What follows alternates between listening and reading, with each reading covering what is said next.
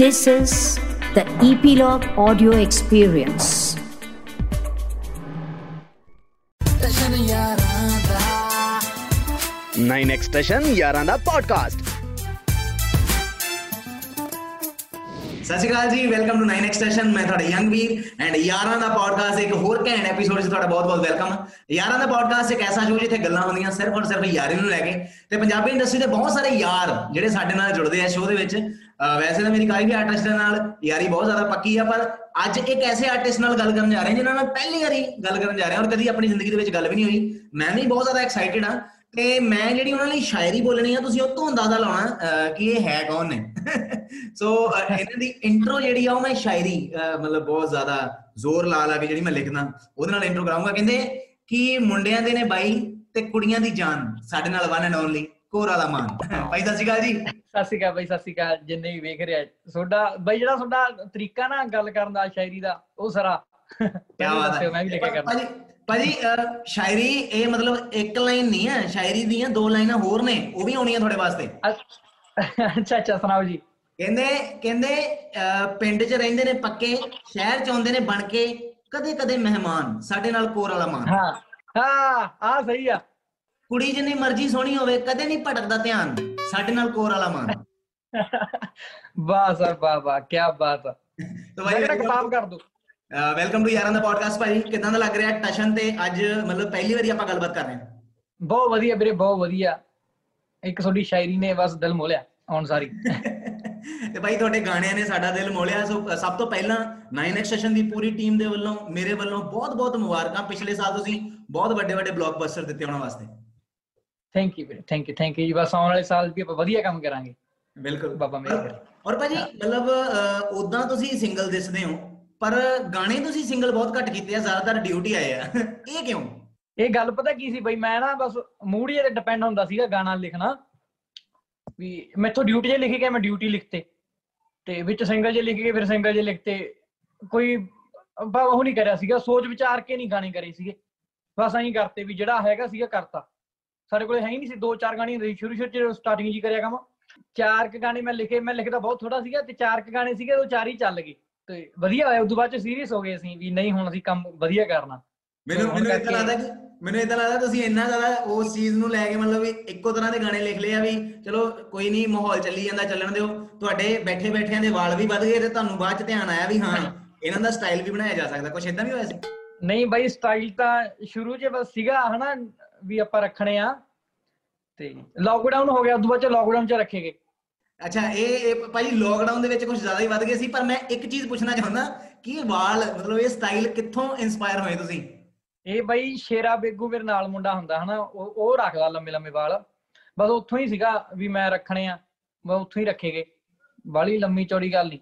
ਭਾਈ ਗਾਣੇ ਤੁਹਾਡੇ ਬਹੁਤ ਜ਼ਿਆਦਾ ਚੱਕਵੇਂ ਹੁੰਦੇ ਆ, ਪਰ ਅਸਲ ਜ਼ਿੰਦਗੀ ਦੇ ਵਿੱਚ ਮੈਂ ਤੁਹਾਡੀਆਂ ਇੰਸਟਾਗ੍ਰਾਮ ਪੋਸਟਾਂ ਵੀ ਦੇਖਦਾ, ਮਤਲਬ ਗ਼ਜ਼ਲਾਂ ਦੇ ਵੀ ਬਹੁਤ ਜ਼ਿਆਦਾ ਸ਼ੌਕੀਨ ਹੋ ਹਨਾ। ਸੋ ਗਾਣੇ ਚੱਕਵੇਂ ਔਰ ਨਾਲ ਦੇ ਨਾਲ ਇੰਨੇ ਜ਼ਿਆਦਾ ਸੰਜੀਦਾ ਹੋਣਾ, ਇਹਨਾਂ ਦੋਵਾਂ ਚੀਜ਼ਾਂ ਨੂੰ ਕਿਵੇਂ ਮੈਨੇਜ ਕਰਦੇ ਹੋ?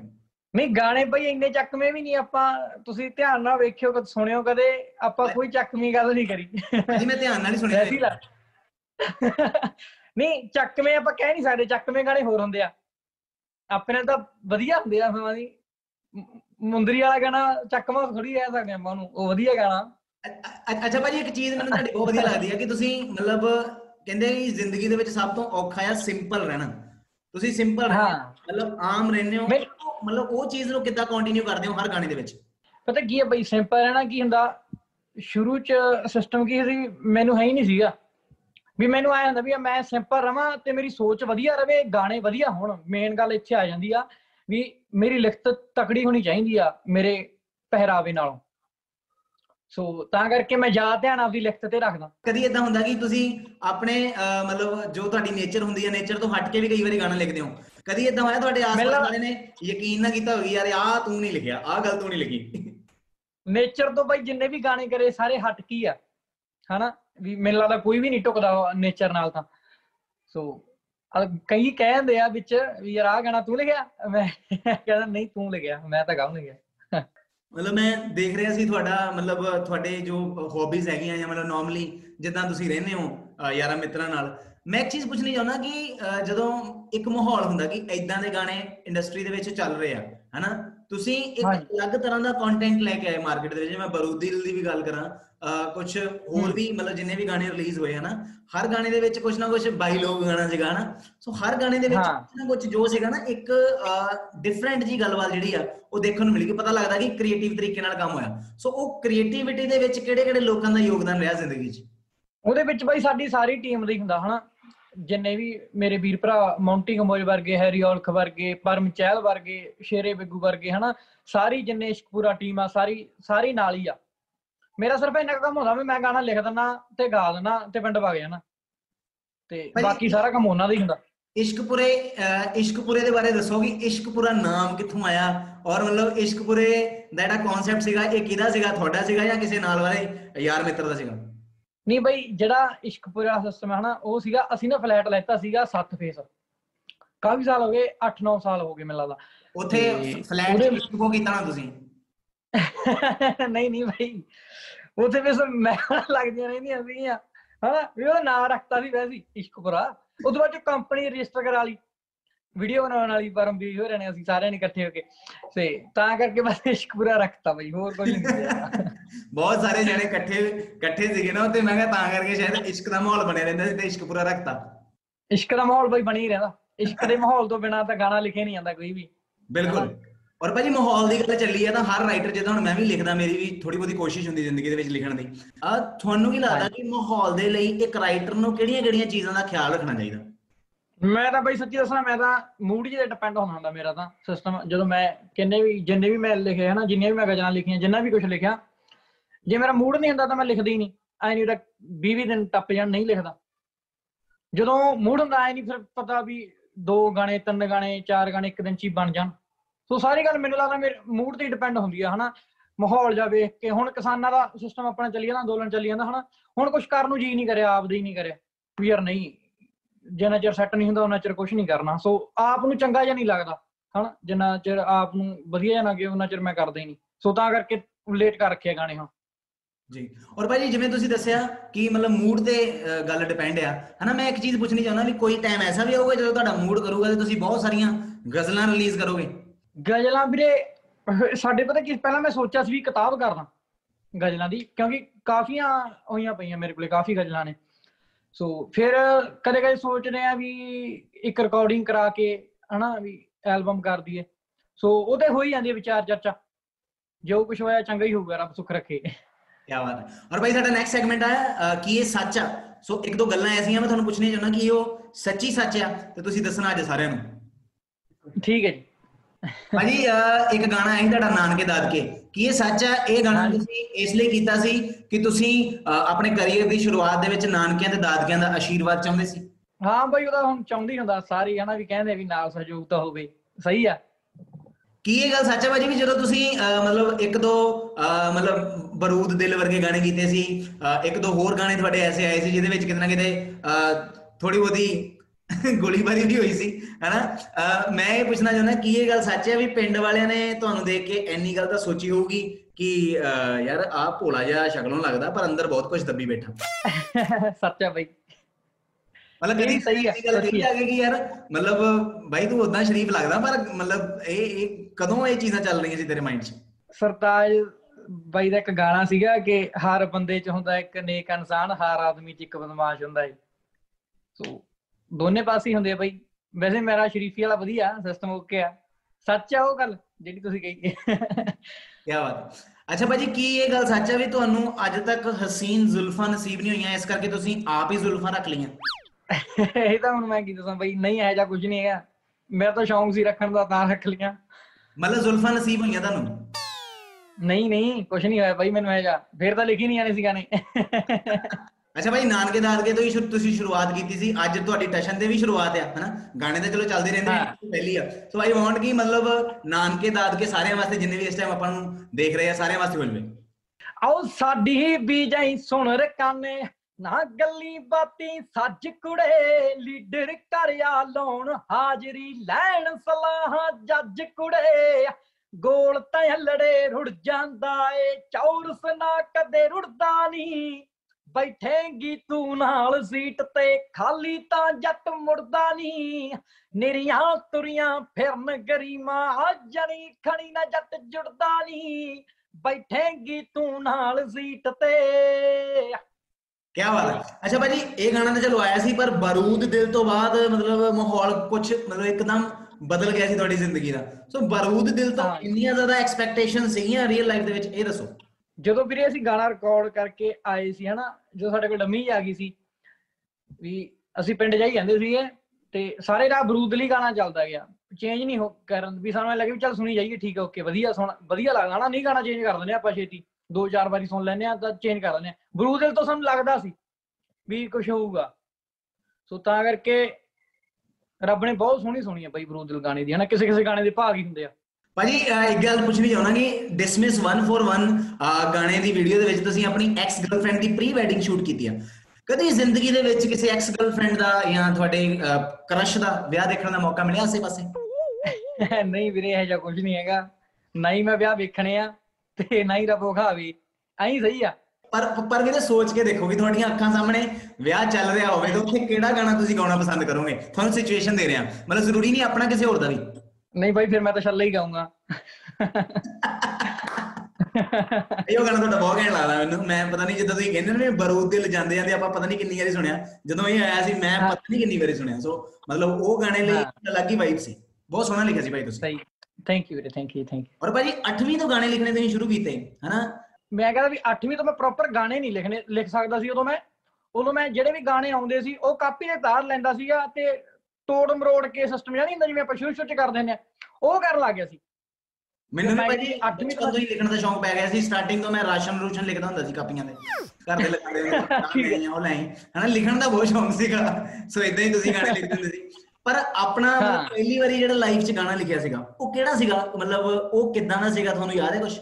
ਉਹ ਗਾਣਾ ਸੀ ਨਾ ਬਈ, ਹੁਣ ਪ੍ਰੋਪਰ ਤਾਂ ਯਾਦ ਹੈ ਨੀ ਗਾ ਗਾਣਾ, ਉਹ ਜਦੋਂ ਮੈਂ ਕਹਿੰਦਾ ਵੀ ਮੈਂ ਪਹਿਲਾ ਗਾਣਾ ਆਪਦਾ ਵੀ ਬਣਾ ਕੇ ਲਿਖਿਆ, ਉਹ ਕੰਪੋਜੀਸ਼ਨ ਸੀ ਬੀਤ ਬਜੀਤ ਬਾਈ ਦੀ ਤਾਜ ਗਾਣੇ ਦੀ, ਨੀ ਮੈਂ ਤਾਜ ਬਣਾਤਾ ਤੇਰੇ ਲਈ ਵੇਚ ਦਿੱਤੇ ਸਭ ਗੀਤ ਕੁੜੇ, ਉਹ ਗਾਣੇ ਤੋਂ ਵੀ ਕੰਪੋਜੀਸ਼ਨ ਬਣਾ ਕੇ ਉਹ ਕੰਪੋਜੀਸ਼ਨ ਲੈ ਕੇ ਕੋਈ ਗਾਣਾ ਬਣਾਇਆ ਸੀ। ਹੁਣ ਮੇਰੇ ਪ੍ਰੋਪਰ ਯਾਦ ਨਹੀਂ ਵੀਰੇ ਕਿਹੜਾ ਸੀਗਾ ਹਨਾ, ਕਿਉਂਕਿ ਬਹੁਤ ਟਾਈਮ ਹੋ ਗਿਆ, ਸੋ ਤਾਂ ਕਰਕੇ ਵੀ ਉਹ ਗਾਣੇ ਤੋਂ ਮੈਂ ਆਪਦਾ ਗਾਣਾ ਇੱਕ ਬਣਾ ਜੇ ਲਿਆ ਸੀਗਾ। ਔਰ ਭਾਜੀ ਐਜ਼ ਅ ਲਿਰਿਸਿਸਟ ਤੁਹਾਡੇ ਸਾਰੇ ਗਾਣੇ ਆਪਣੇ ਹੀ ਆ ਰਹੇ ਹਨ ਮਤਲਬ ਖੁਦ ਲਿਖੇ ਚੀਜ਼ਾਂ? ਹਾਂਜੀ। ਮੈਂ ਚੀਜ਼ ਪੁੱਛਣੀ ਚਾਹੂੰਗਾ ਕਿ ਇੰਡਸਟਰੀ ਦੇ ਵਿੱਚ ਕਿਹੜੇ ਕਿਹੜੇ ਲਿਰਿਸਿਸਟ ਐਸੇ ਆ ਜਿਨ੍ਹਾਂ ਤੇ ਤੁਹਾਡੀ ਨਜ਼ਰ ਰਹਿੰਦੀ ਅਕਸਰ ਕਿ ਆਹ ਬੰਦਾ ਘੈਂਟ ਲਿਖਦਾ, ਕੋਈ ਦੋ ਤਿੰਨ ਨਾਮ ਜਿਨ੍ਹਾਂ ਨੂੰ ਤੁਸੀਂ ਬਹੁਤ ਸੁਣਦੇ ਹੋ? ਬਾਈ ਬੀਤ ਬਲਜੀਤ ਬਾਈ, ਮੈਂ ਬਹੁਤ ਵੱਡਾ ਬਾਈ ਦਾ ਫੈਨ ਆ ਹਨਾ, ਲਿਖਤ ਦਾ ਬਾਈ ਨਾਲ ਜਦੋਂ ਮੇਰੀ ਗੱਲ ਕਿਤੇ ਹੁੰਦੀ ਆ ਨਾ ਕੁਝ ਸਿੱਖਣ ਨੂੰ ਮਿਲਦਾ।